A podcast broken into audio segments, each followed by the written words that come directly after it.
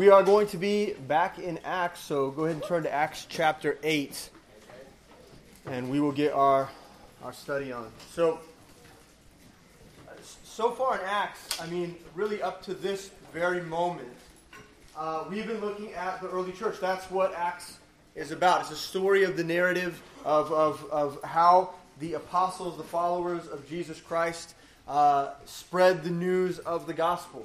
Uh, spread the message of Jesus Christ's death, burial, and resurrection, and how they really delivered the gospel uh, to, to the known world. And so, uh, so far, what we've seen is that message just beginning uh, to, to um, take root in Jerusalem. We're seeing thousands of people, uh, Jewish believers uh, converting to Christianity, recognizing for the very first time that the Messiah, the Savior of the world, has come. And so we've seen uh, this, this crazy and awesome thing taking place in Jerusalem in our story so far. Now, there's been along the way quite a bit of kickback from the religious leaders, right, in our in our story. And we've seen uh, the, the Sanhedrin, the leaders of the temple, Uh, fighting back against the apostles. And, and up to a certain point, that just looked like ridicule, maybe a little jail time, a couple of beatings here and there. Uh, but really, the, ch- the church was coming away fairly unscathed, and they were thriving. And then we looked at uh, the story of Stephen, right? Uh, Deacon Stephen in, in chapter seven. And he confronts the Sanhedrin, and he preaches a gospel message that they do not receive. And at the end of chapter seven, we see that he's stoned to death. And really, this is the game changer in our in our story. This is where things really begin to change. With the rejection of Stephen, uh, we see the oppression of the church begin to alter a little bit. Okay? And here we are in, in Acts chapter eight. Last time we were together, uh, which I believe was two weeks ago. Three weeks ago. Three weeks ago. Uh, we saw um, the oppressor, Saul, Um, come into uh, come into our story, and he's going to ma- play a major part of Acts moving forward. But I want to give you a little bit of an outline, okay? For those of you who are really studying, I know a lot of you guys are in Acts and in L F B I, and you're studying Acts, and, and you're going to go real deep. But this is a this is a general outline for Acts, uh, what we've seen so far, and what we will see. So the first seven chapters that we've covered is about how the church started. Again, the oppression and the persecution was was mainly um, relegated to leadership. Uh, uh, there was maybe some jail time, but no, nothing really very serious until we see Stephen stoned, and then things begin to change. And this is what we're looking at now, how the church scattered. And we're going to spend the next five chapters, basically, uh, seeing how the church began to spread, and the news of the gospel spread with them. And then when we get to Acts chapter thirteen through twenty-eight, we're going to see uh, really how the church begins begins to take form, and a missions model starts. And it's a missions model that we use even today. We look to that testimony as a way of better understanding how we are to send, as the local church, send missionaries out into the known world. And so this is a, a general and helpful outline. Um, let's pray, and then we'll get back to our story. I know... We've, uh, w- when you have a lot of visitors, it's tough because I want to spend some time reviewing. I don't want you to be left in the dark in terms of what we've been talking about. But you'll catch on, right? You'll catch on. You'll figure it out. Nudge someone next to you if you've got questions uh, about about where we're at in the story. But really what I, I, I'm praying for this morning is that the conviction of the Holy Spirit uh, would be on you. And that what you'd recognize is that, that you play a part in this story. You know, stories like uh, we read in the Bible, a lot of times they seem very distant, they seem very far away, uh, they seem very abstract, and they don't necessarily seem to have relevance. When we picture these people, we picture them wearing clothes that are much different than ours, um, living lives that are much different than ours, having experiences that are much different than ours. But, but the truth is, for the church, when we read Acts, it should be pressing. It should feel, feel, if we're living Christ the way that we should, if we're being the church the way that we should, this story shouldn't feel distant. It should feel pressing. It should feel powerful in our lives. And that's what I'm asking for uh, for today, that the, that the Lord would show you the relevance of his word in your life. Let's pray. Dear Heavenly Father, Lord, I need you. Um, we're kind of picking up halfway through a story, and, and so, God, I, I just pray that you would give clarity um, where I lack. And uh, there'll be moments uh, today where where I'm sharing something, and, and um, it may not communicate clearly. And, and Lord, I pray in those moments that you would intervene, and, and that there would be clarity in the minds and in the hearts of your people today. Lord, we, we desire and we need to follow you.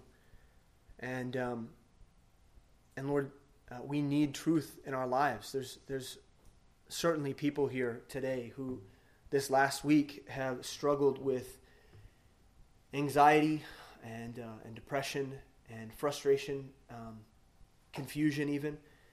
And so, Lord, I pray that, that that you would have answers for them, and that, Lord, your word would um, bring rest and peace to their hearts where, they, where they've maybe been dismayed, or um, just, Lord, where there's hopelessness, it seems. God, I pray that you would meet them there, and that you would help us, and help us to lay hold on who you are and the truths of your gospel, that we might Uh, conform to your image, the, the image of your Son, Jesus Christ, and, and be like him in every way, in our thoughts, our mind, and um, in our actions. And we ask for your help in Jesus' name, amen. amen. Oh. Okay. Anybody else feel a little foggy just from the time change? I mean, it just seems like there's a bit of a fog. Uh, and some of y'all were dancing late last night at the, uh, the Sidebottom wedding. Now, for, for those of you who don't know who the Sidebottoms are, the Sidebottom wedding sounds really humorous. I mean, these these people have the name Sidebottom. It's a it's like a name. It's such a strange name. I know the brook's here. There's a Sidebottom right there. Is it? Have you ever met another Sidebottom that is not your family? You have? Amazing. It's an exceptional name. You know, Blake and Julie um, got married last night, and a lot of you guys were, were dancing and acting crazy, and, and that plus the time change. It's, it's, hard to, it's hard to focus, but let's do our best, okay? Let's start by looking at Acts chapter eight, verse one. And remind ourselves of where we've been a little bit. This is right after the death of Stephen. Okay, Stephen was just stoned, and things uh, the heat is turned up on the early church, and it says, "And Saul was consenting unto his death." Now, so we're introduced to a man named Saul here. Now, Saul was a religious leader uh, among the Sanhedrin, an up-and-coming uh, religious leader, if you will, well-trained, well-educated, a man full of zeal and passion uh, to serve the Hebrew God, and he knew the law well. And Jesus, the name of Jesus and the gospel of Jesus, was a direct attack on what he believed.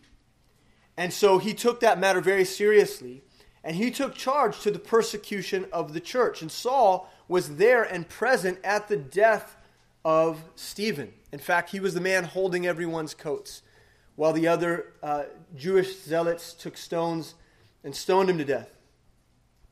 It says, and Saul was consenting unto his death. And at that, at that time, there was a great persecution against the church, which was at Jerusalem. And they were all scattered abroad and throughout the regions of Judea and Samaria, except the apostles. And devout men carried Stephen to his burial, burial and made great lamentation over him. And for Saul, he made havoc of the church. Now, I'm not going to go back and preach the message that I preached last time. You can go back and, and listen to that if you like. It's, but we're going to look here at Saul for a moment. Stephen was just the beginning of the persecution. It's just the beginning. Um, Saul, who, who led this charge, was given um, warrants for people's arrest. And we see that in um, Acts chapter nine. We see that, they, that he was given warrants for, for the arrest of any Christian, anyone claiming to be a Christ follower. And so the persecution that was basically just reserved for the apostles was beginning to trickle down to anybody who was a part of the temple previously, anyone who was coming out of a Jewish background, You know, some, some people say, some theologians say that maybe even a lot of the persecution before was focused just on the Hellenistic uh, uh, Jews who had become Christians, like Stephen. Stephen was a Greek who had become a Jewish follower who had then converted to Christianity. And, they, and a lot of people say maybe a lot of that persecution was devoted to just those types of Christians. But now what we're beginning to see is we're beginning to see that trickle down into the lives of those who had once been a part of Jewish worship, who had been a part of the temple. And now they're beginning to see some of that. And and, and so what we see is that um, people are, are afraid. And uh, Paul is not messing around. And he's young, and he's full of energy, and he's putting it to work. And he's it says here that he's wreaking havoc on the church. This word havoc uh, is, a, is a similar word to rent or tear or divide. And so what he was seeking to do was to divide the people, okay, to tear them down. And and havoc is a perfect word for that. He he wrought havoc on the church. So continue on in verse three, as, as for Saul, he, he made havoc of the church, entering into every house, and hailing men and women, committed them to prison. So he was going into people's homes. He was invading their privacy. He was laying hold on them. This word hail means to, to lay hold on and to take people away. He was laying hold on people, and he was taking them before the religious magistrate to stand trial and be put in prison. Now, we don't know the names of any of these people. It doesn't give us a list of names here. We don't know what they endured. We don't know the details. We don't know what they said or did that caused them to be targeted. But what we do know is that these people will receive a crown for the persecution that they endured. We do know that. You know, we don't have to know their names. Christ does. You know, Christ saw everything that these people went through. He watched, he knew, and he was with them. And he endured it with them, and he suffered along their side. And these people, according to James chapter one, verse twelve, said, it says, "Blessed is the man that endureth temptation, for when he is tried he shall receive the crown of life, which the Lord hath promised to them that love him." These people will receive a crown of life for the trials and the temptations that they endure. And this is true for, for every believer, N- not just martyrs alone, but those who endure affliction under the hand of an oppressor. These people re- will receive a crown of life. We know that for a fact. And so here's my first key point. Trial and temptation are reasonable marks of faithfulness on earth. And they're worthy of reward in heaven. Now, now, what I want to point out to you, and I think this is super important, is that, is that I think it's really common for all of us who are believers who profess Jesus Christ as our Lord and Savior and desire, desire to share the gospel with people. It's common for us all to face a little bit of persecution. Right? I uh, I had a conversation with a couple of Christian kids at the high school that I teach at this last week. And they talked about how a lot of times when they bring up the gospel or they mention that they're a believer, um, that they've, they've were telling me about there's times in which they've been ridiculed for what they believe among teachers, among other students, among peers. And I think that's fairly common, right? You're in a science class, right? Uh, they're talking about whatever, you know, they're talking. They tend to de-emphasize the Big Bang, by the way. Uh, anymore. They, they, they don't like to talk about that because they know there's holes all over that. But they do like to talk about evolution. And uh, if, they're, if they're talking about evolution, and you're talking about a biblical perspective, and you're talking about adaptation, and you're ta- and you and you have a perspective, a biblical perspective, that tends to get ridiculed. You know, you're going to have people in your class that that that, that might, uh, you know, look at you as lesser than. Um, in the high school today, and, and I'm probably, I'm sure this is very, very true on college campuses, conversations about gender tend to be um, a big deal. People lose their minds about that. And if you take a biblical stance on on gender and sex, um, you are you're you know you're anathema, right? Uh, and you will you will face some level of persecution. People will. Um, say that because you take a, a, a traditional perspective, uh, it doesn't look like theirs, um, that you are somehow lesser than, that you are not an intellectual, that you are intolerant, that you are a bigot, and you're going to receive some level of persecution. But I think in many regards, that's very easy to deal with. I mean, if, if you know that Jesus Christ loved you and he died for you, I think it's pretty easy to lay hold on Scripture and trust in it and endure it. But I want you to I want you to to know, first of all, first and foremost, that that, that cultural battles don't belong to us. Okay? This is very, very important for us to know. Cultural battles, they don't belong to us.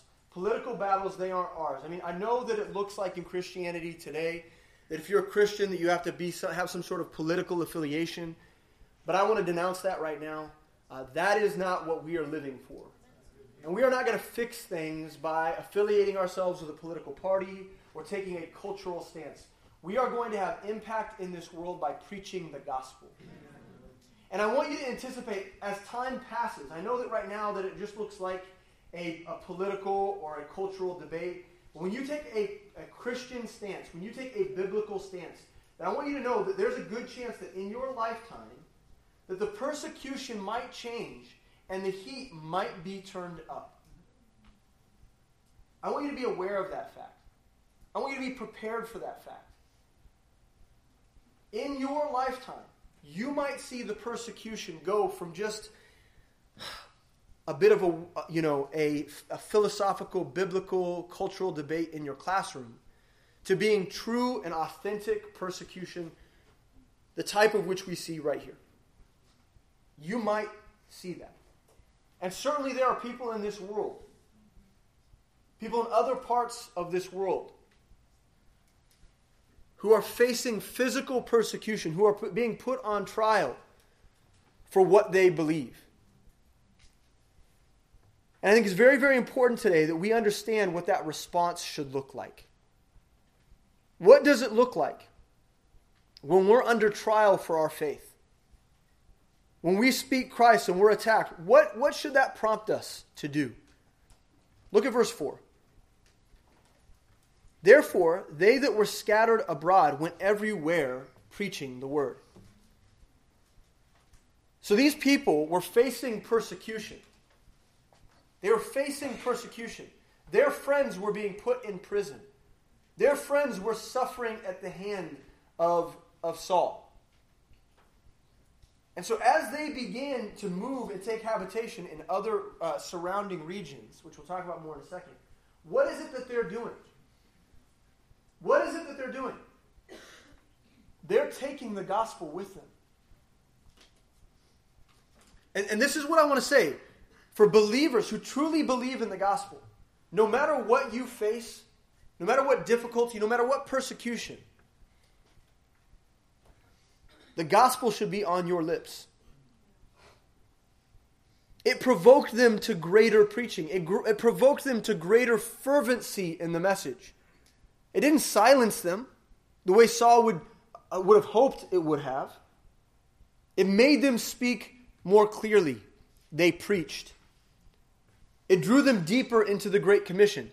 Acts chapter one verse eight says, "But ye shall receive power after the Holy Ghost is come upon you, and ye shall be witnesses unto me both in Jerusalem, in all Judea, and in Samaria, unto the uttermost part of the earth." So when the people scatter, they scatter with the gospel. Now listen, no matter the motivation to go, okay, this is this is this is really important to hear. Okay, so pay attention to this. No matter the motivation to go.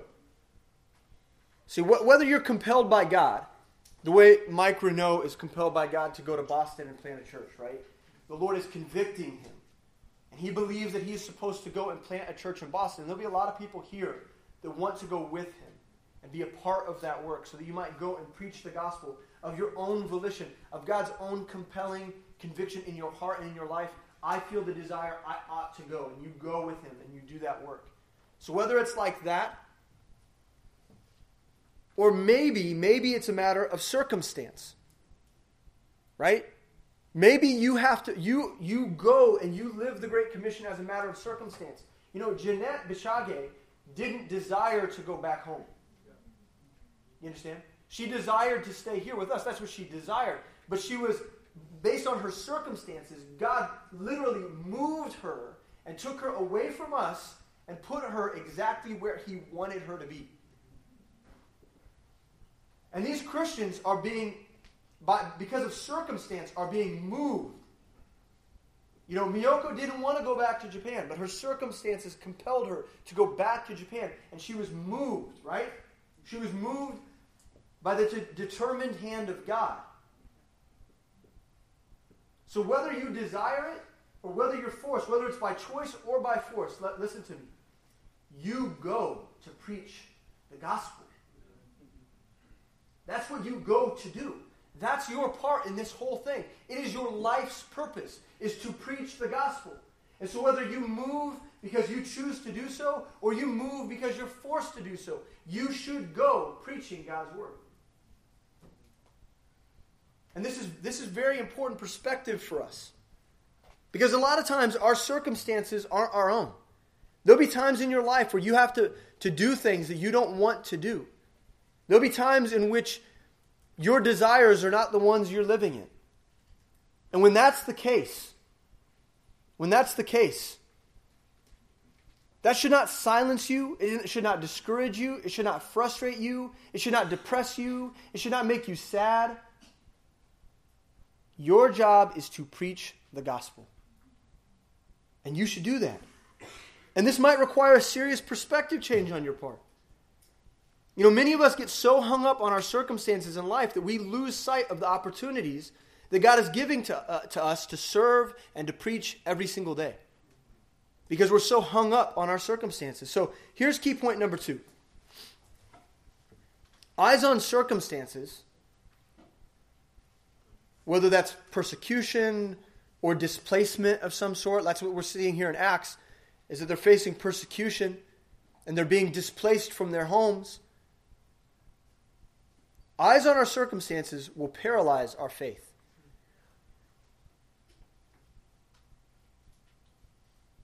Now, I, I think, I think, Eric, you got the crazy look on your face. What's going on?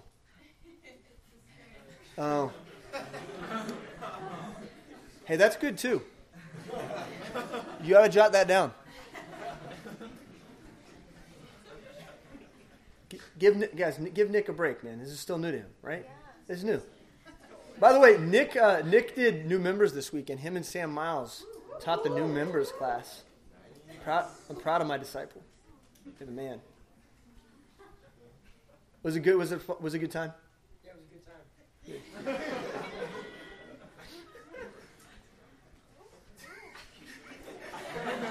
I'm I'm not going to lead in worship. That is not going to happen anymore. Okay, now, so just listen to me. Just listen to me. If your eyes are on your circumstances, it can paralyze you. It can distract you. It can pull you away. And you know right now, look at look at your heart. What are the circumstances? What are the things in your life that you're saying to yourself, I wish things were not this way. I wish this was not the circumstance of my life right now. I wish I wasn't stuck in this thing. And I want you to consider for a moment that the things that you can't control are actually good things, that God is looking out for you, that he knows where you're at. He knows your life. He's overseeing you just the way he did these believers in Acts. He sees your circumstances, and he's with you. And you know what? He's working. And what he desires is that your eyes would be on the opportunity. And when your eyes are on the opportunity, it empowers faith. If you could take your eyes off your circumstances and put them on the opportunity that stands before you, it should empower faith in your life. You know, I, one of my most favorite studies of all time is when I was studying Judges and I was looking at Gideon. And I saw that, that, that the soldiers that were fit for battle were the ones who had the eyes on the battlefield. You know? I love that Jesus says that our eyes ought, he says, look, look upon the harvest. Look on the harvest. See, the, the thing is, we don't recognize that God has given us a great and awesome opportunity in this world. and that the purpose of our life sits before us, it stands before us, and we actually have the ability to live in that, no matter what our circumstances are. No matter what transition we're facing in life, no matter what difficulties arise, no matter how much our plans get altered, we have the ability to live and fulfill the Great Commission. And that is the greatest opportunity that any human being can experience. And we, we ought to set our eyes on opportunity. Because when you do that, then you start living real crazy. Seriously. If you believe, if you believe that the field is white unto harvest, you really believe that, and that you carry a message that sets people free, there's a good chance that you'll do just about anything. Nothing is impossible to you. And no circumstance is going to alter that perspective. But some of us, some of us in this room right now have circumstances, difficulties, schedule issues that seem to impede our eyes on the harvest. See, God isn't concerned about how, how th- those early Christians got to Samaria. He's not concerned about that. He's not concerned about how they got to Judea. If persecution is the card that Satan wanted to play, then God will use it to his own glory. Either way, either way, it's our responsibility to be motivated by the preaching of the gospel. Romans chapter ten, verse fifteen says, "How shall they preach except they be sent? As it is written, how beautiful are the feet of them that preach the gospel of peace and bring glad tidings of good things." God's not concerned about how you get there, just that you do. Who are you going to? Who are you going to? How you get there doesn't matter.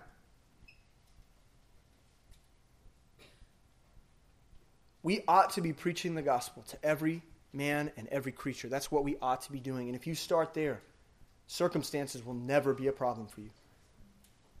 They will never be a problem for you. Now let's look, let's look at the first mission trip. Anybody going on a missions trip this year? You've already signed up. Okay, okay, that's not as many as I thought. Hmm, maybe after I preach this, there'll be more people signed up. You know, there's a lot of missions opportunities this year, right? Okay. Ought to be praying about that. Now, okay, so these believers scatter abroad. Now, let's talk about that for a second. They go to Judea, okay? Now, Judea is where other Jews are, right? And so they're going, and they're going to preach the gospel to other Jews. Totally fine. And then there's a group of people who go to Samaria.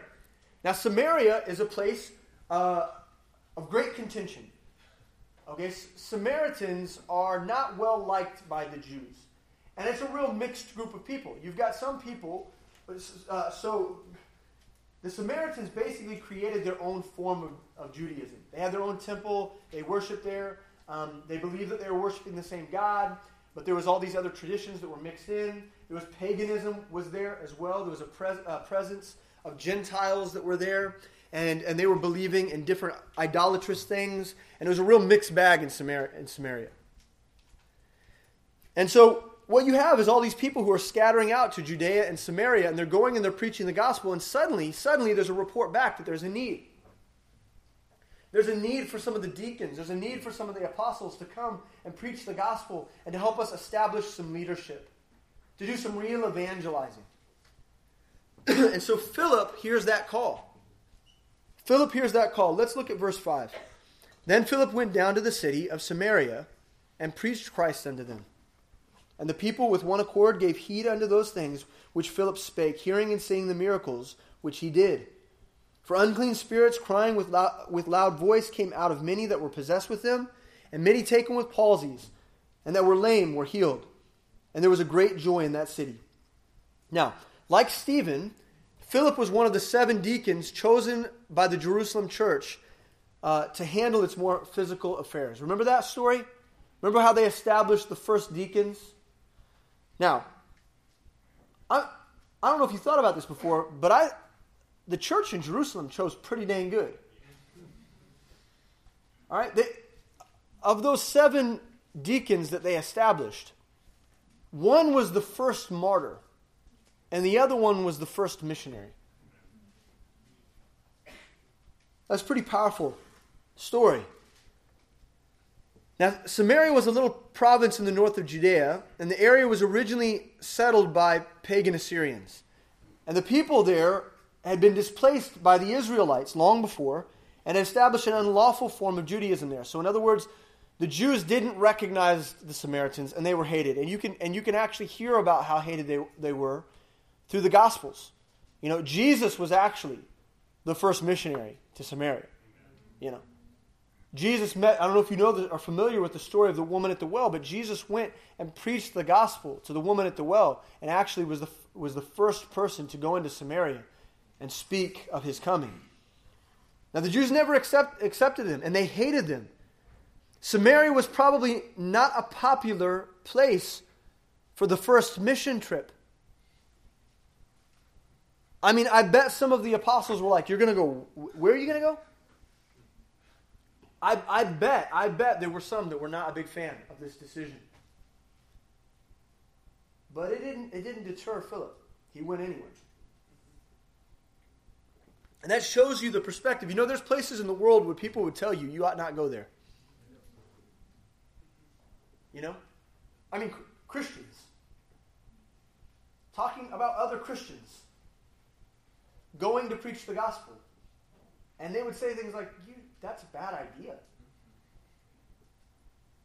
And I want to point out to you that if the apostles would have thought that way, the gospel would have never been spread. The men that we look to as our examples in Scripture, they didn't think that way. And it's shameful. It's shameful for us to think that there are places in the world that God would have us not to go. God's desire is that we go everywhere. And Philip understood that. And prejudice ought not get in the way either. You know, a lot of us have prejudices that we don't often consider. We ought not, we, we try not to think about them very often. We're, we're prejudiced against cultures sometimes, things that we don't understand. You know, the things, the things that we tend to be prejudiced against, or the things that we hate or despise or struggle with, are things that we don't generally understand. We don't understand them. And so we, we build prejudices. It's a real dangerous thing.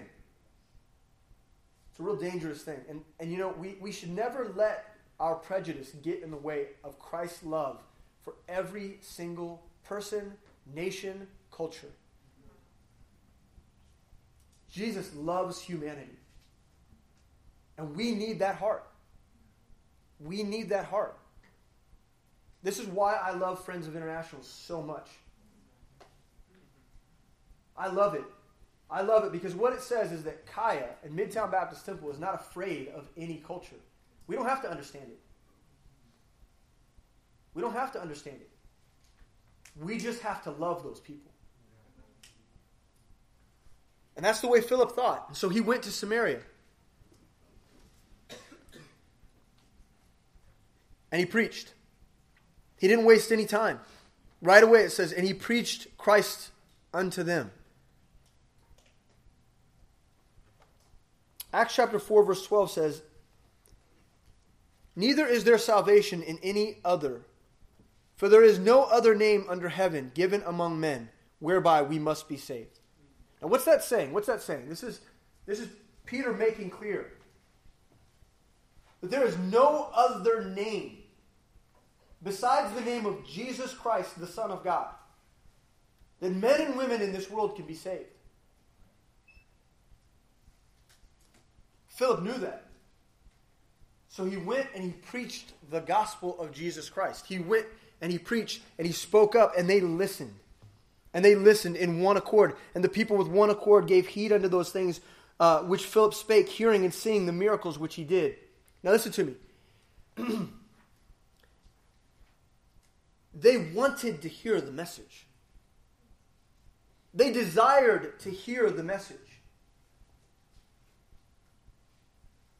See, it sounded like it sounded way different than anything else they'd ever heard. It was different than their religions.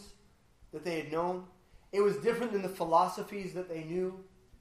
It was, it was completely counter to what they'd experienced, and they were ready to hear it. I wonder how many people you know who are ready to hear the gospel. You don't speak it. Maybe it's prejudice that's get, that gets in the way. Maybe it's some sort of preconceived notion about that person and their unwillingness to hear you. But I'm telling you, I think, and I believe this with all my heart, that people, when you get down to it, they want to be set free. They desire to know that they're unconditionally loved. They desire to know that they can be forgiven of their sin. People know that they have sin, by the way. People know that. It's instinctual. It's where their guilt and their depression comes from. They know it. You don't have to convince them. It doesn't take much convincing to to to, to, to get people to a place where they, they're saying, oh yeah, I, I guess I have sinned. Ugh. And I thought I was good. Now, people basically know that they're wicked and evil and dirtbags. That's, they know that. Because they know in their heart what they do in the quiet of their home. And the way that they think in the quiet of their minds. They know. But what they need, what they need is the saving message of Jesus Christ. And we, we, as the messengers, should never get in the way of that. The Samaritans had religion, they had paganism, but what they wanted was Jesus. And they heard it. And they received it. Now, let's pause here before I get to the conclusion. Okay? And I want to I want to make a side note on spiritual warfare. Can I do that? So what does it say?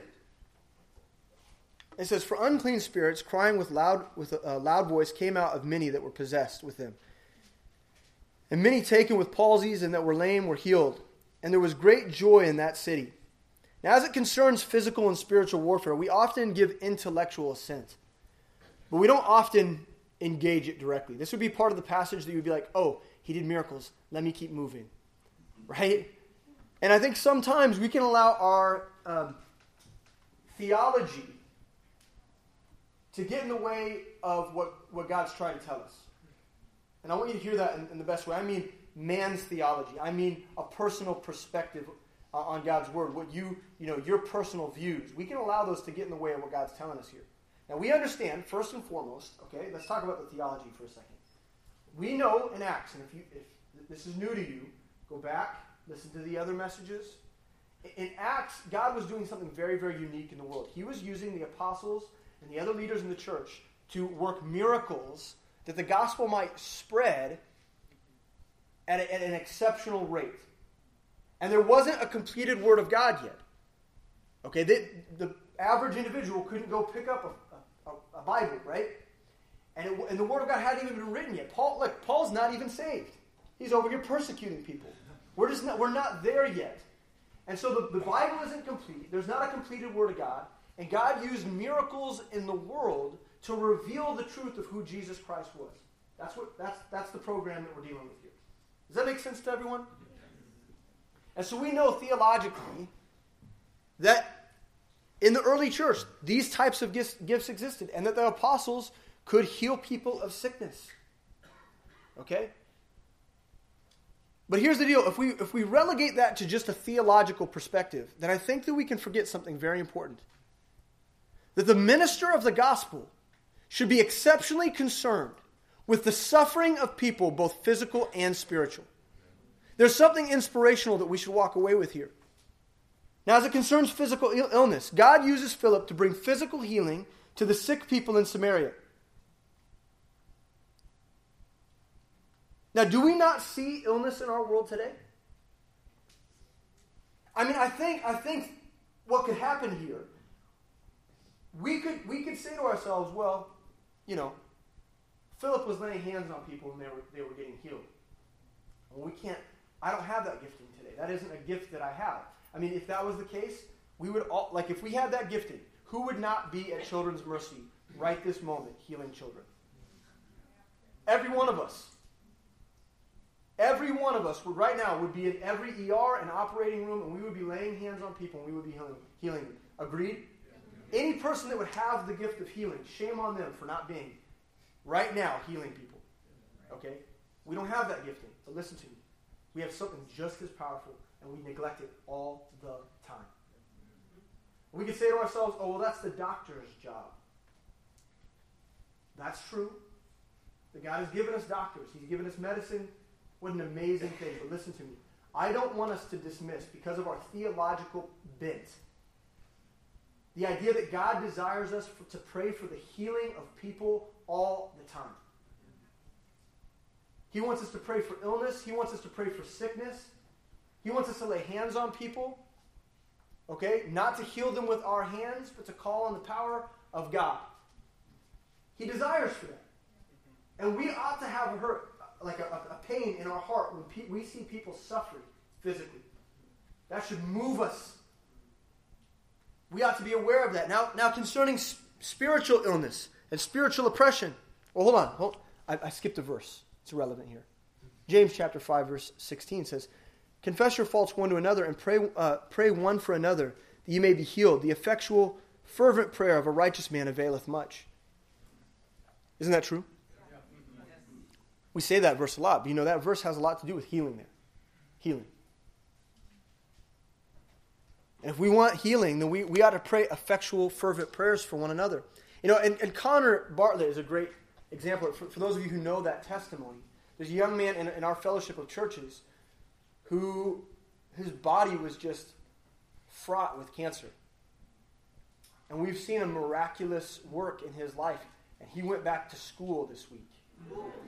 Did you guys see that? You know, God, God healed him. And God used doctors. No one's, no one's taking that away from the... God used doctors. But God heard our prayers. And that's ten times more important. That's ten times more important than the hand of a doctor is the hand of God. He is the great physician. We ought not forget that for one moment. And we ought to be making prayers for those who are sick. But as it concerns spiritual oppression, you know, Philip casts out demons. And we say to ourselves, well, God gave him a particular gift to do that work in a particular time. And that's absolutely true. And I could defend that theologically all, all day. And you know, today what we, we do when we see pe- peculiar, and we see wicked behavior, and we, we dismiss it. And our culture would say, well, that's the job of the psychiatrists and the therapists and the counselors. That's what they would say that job is for. And you know what? You know why they say that? It's because I think a lot of time when people are oppressed spiritually and their minds are divided and they've been sifted by Satan and they are lost to their own thoughts. You know, Christians have given up on praying for those who are mentally disturbed, who are spiritually disturbed. You know, we've, we've, we've forgotten that that's part of our job. You know, when we get to heaven, some of us might be shocked to find out that demons were as active today in the twenty-first century as they were in the first. There's no less demons in the world today than there were in that first century. You know, we fail to believe that God still has power over demonic influence. And it might be subtle, you know. Again, I, we could talk about this all day long, but I want to point out to you that there are places in the world where demonic oppression looks just like it did in the first century. There's examples, and many people in here have experienced that on missions trips. They've seen people doing and being things that just, in an American perspective, we just have no idea. We have no idea. But I'm telling you, right now, there are people in your lives who are spiritually oppressed. And it's got them lost to hours and hours of entertainment every day.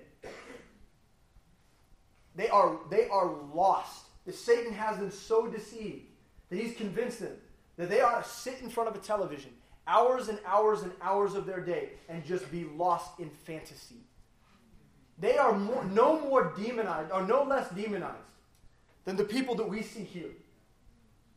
They are trapped. They are in bondage. They are lost. Their minds are, they're lost. They're imprisoned to their sin. And we ought to, to give our lives to praying for people. No matter what their circumstances, if they are spiritually oppressed in, uh, oppressed in any way, we ought to give our lives to praying for people just like that. We, we, we've got to see that demons and that the devil is involved in all kinds of distractions. Second Corinthians chapter ten, verse three says, for though we walk in the flesh, we do not war after the flesh. For the weapons of our warfare are not carnal, but mighty through God to the pulling down of strongholds, casting down imaginations and every high thing that exalteth itself against the knowledge of God, and bringing into captivity every thought to the obedience of Christ, and having in a readiness to revenge all disobedience when our obedience is fulfilled. It is by our faith in Christ and by his very name, by his name that demons tremble. It's by the name of Jesus Christ that demons tremble. So key point number three, you want to be a mature minister? Never neglect the knowledge of other people's pain or the presence of evil. Okay, you want to be a mature minister. When you look out to the people that you serve, you ought to be fully aware of those who are sick and ill and in pain. Be aware of them. In your Bible study, be aware of those who are struggling physically. In our church, be aware of those who need your prayer for their physical pain. That's what a mature minister would do. You want to be a mature minister? Then always be aware of the presence of evil. Always be aware that Satan is at work. If God is at work, Satan is at work. Be aware. Be circumspect. Do not neglect to remember that there is a host of evil beings all around us. Just because you can't see them does not mean that they aren't exceptionally present and at work. Don't, don't forget. Don't forget. Philip recognized that parts of uh, the part of his mission w- was to address the pain and the suffering of the people that were caught in the turmoil of their sin. If we are ministers of the gospel, then we too wage war through prayer against the world, the flesh, and the devil. That's what we do. Now, now look at this. And there was great joy in that city because they had received the gospel of Jesus Christ. There was great joy in the city. Revival came. Salvation broke out. And with forgiveness comes joy, comes celebration, right? I feel like I'm losing you guys. Are you with me? Here's the thing that I want you to get. Listen. There was great joy in that city. But before there could be great joy in Samaria, there had to be great persecution in Jer- Jerusalem. There had to be great discomfort in Jerusalem. The, the believers had to be taken out of their comfort zone. They had to be jostled. They had to be shook. They had to face some difficulty. So one man's persecution is another man's salvation, another man's joy.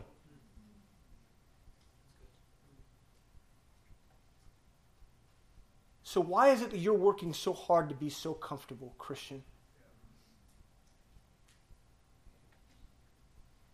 Why is it that you're pursuing your desires so hard so you can have the life that you want? When your only purpose in this life is to be used by God. See, these people were willing to give up everything for the mission. These people were willing to give their possessions, their friendships, their family, their whole lives for the mission. Some of us have such a low view of Christ that we wouldn't even be willing to change our plans.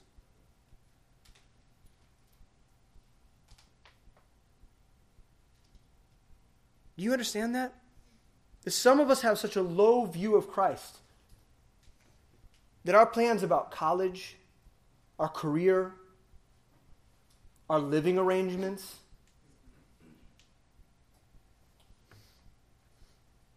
we wouldn't even be willing to sacrifice the most simple things, and these people gave up everything. They weren't afraid of persecution. Now, now here's my question for you. twenty-first century believer, are you willing to let your plans change for the mission? That's your, that's the question for you today. What plans have you created for your life? Would you be willing to let those plans change for the sake of the gospel? I mean, if we're honest right now, there's many of us right now who are refusing to think about it.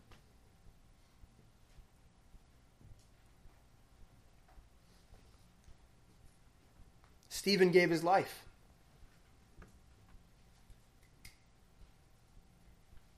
Are you willing to do things that are hard and inconvenient? Are you willing to change where you live? Are you willing to change who you minister to? Are you willing to allow your circumstances to be altered for the sake of the gospel? Romans chapter twelve, verse one says, I beseech you, therefore, brethren, by the mercies of God, that you present your bodies a living sacrifice, holy, acceptable unto God, which is your reasonable service. And be not conformed to this world, but be ye transformed by the renewing of your mind, that ye may prove what is that good and acceptable and perfect will of God. Now, as we close, the worship team can come on up. I'm going to pray. Listen, what, what I'm desiring right now is that you would take this moment, this time of invitation, as an opportunity to reflect on the things that you are holding on to with a tight grip. See, you know what?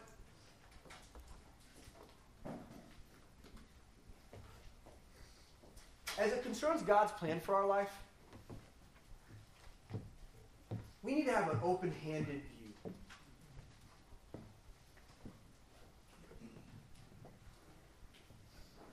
We need God to take us by the hand, and we need Him to lead us.